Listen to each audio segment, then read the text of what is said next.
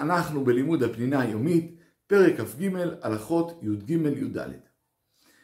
כל דבר שלא ראוי לשימוש, כבר למדנו שהוא מוקצה מחמת גופו.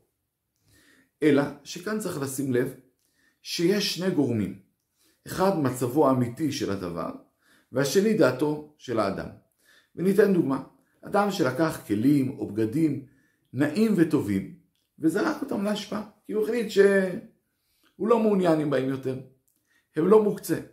כיוון שבטלה דעתו אצל כל אדם, וזה ראוי לשימוש טוב, ממילא זה שהוא זרק את זה להשפעה לא הופך את זה למוקצה. ואדם יוכל לבוא בשבת ולקח את זה מההשפעה. לעומת זאת, אם אדם זרק מערב שבת בגדים שהם כבר משומשים וקצת בלויים, אמנם אפשר עדיין להשתמש בהם, ויש שלא זורקים אותם, אבל הם בהחלט רואים שהם כבר משומשים, ואדם זרק אותם להשפעה, הפך את זה למוקצה. דעתו של האדם, שהוא הבעלים, יחד עם המצב שלהם, גרם להם להיות מוקצה. כל זה כמובן שהדברים נעשו מערב שבת. אבל אם זה נעשה בשבת עצמה, אדם לא יכול להפוך את הדבר מוקצה בשבת עצמה, וממילא הבגדים האלה הם נשארים לא מוקצה. כלי שנשבר. אם יש אפשרות להשתמש בשברים, אז זה לא מוקצה, אבל אם אין אפשרות להשתמש בשברים, זה מוקצה. ויהיה אסור להזיז את זה. כמובן שאם השברים האלה מסכנים את האדם שנמצא אה, בבית, אז מותר יהיה לאסוף את השברים כדי למנוע סיכון. אם כלי נשבר מערב שבת וזרק אותו להשפעה, אפילו אם הוא ראוי להשתמש בשברים, כמו שאמרנו, זה כמו כלי, אה, בגדים בלויים, שזרק להשפעה, מצבו של הכלי הוא רעוע, ועוד שאדם דעתו הייתה שזה יהיה מוקצה, וממילא זה הופך להיות מוקצה. חלקי כלים שאדם מתכוון אחרי זה להשתמש בהם עוד, כמו כפתור שנפל, כמו שן תותבת, כל מיני דברים שאין להם שום שימוש עכשיו, אבל אדם עתיד ורוצה אחרי זה להשתמש בהם, הם לא מוקצה. אלא אם כן, זה כלים ודברים שמחוברים לקרקע, שהם לא היו מיועדים בכלל לטלטול, ועכשיו דלת התפרקה, חלון התפרק, למרות שאני מתכוון אחרי זה לחזור ולהשתמש בו ולהחזיר אותו למקומו, זה מוקצה. בשונה, אני אומר, בחלקי כלים, שאמרתי שאם אני מתכוון להחזיר אותם זה לא מוקצה, אבל זה כלים שהיו כל הזמן מיועדים לטלטול, כמו חולצה וכיוצא בזה, ואז אם נפל כפתור, הוא, כיוון שאני עתיד להחזיר אותו, הוא לא מוקצה.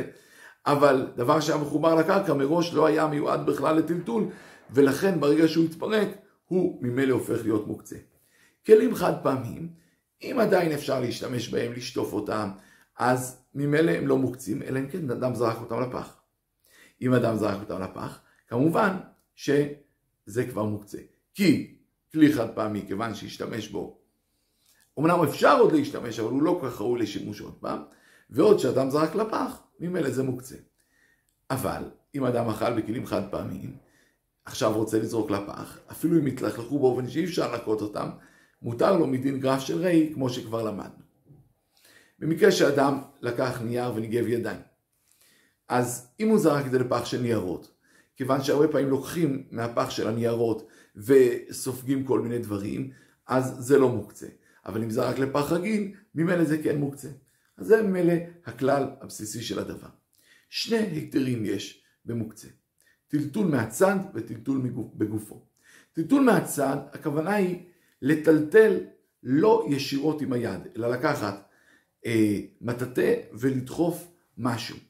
או אה, לקחת, אה, אם אני רוצה לקחת פרי, אני יכול לקחת את הפרי למרות שיש עליו עפר, ואני לוקח את הפרי והעפר נופל למרות שהעפר מוקצה. אז טלטול כזה, טלטול מן הצד, כמו שאמרתי, זה ביד, אבל על ידי דבר אחר, אז ממילא זה מותר רק לצורך ההיתר. מותר לי לטטות עלים שמוקצה, כדי שהחצר שלי תהיה נקייה. אני לא נכנס עכשיו לאיסור טיטור, משום השוויית גומות במקומות שמותר. מותר לי לטטות עלים כי לצורך הדבר המותר. מותר לי לקחת, כמו שאמרתי, פרי שיש עליו כל מיני דברים מוקצה, מוקצים, כי טלטול מהצד מותר לצורך דבר המותר. יש היתר יותר גדול, שזה טלטול בגופו.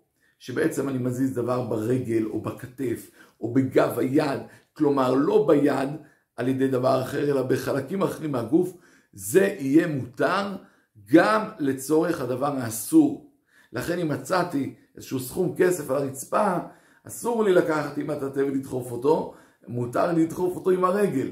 כי עם מטאטא זה טלטול מהצד, ועם הרגל זה טלטול בגופו. לכן אגב מותר לי לשבת על אבן בניין, למרות שאני מנענע אותה קצת, והאבן בניין מוקצה, כי זה טלטול בגופו, לא טלטול בידו, ולכן אם אלה הדבר מותר. שלום, שלום.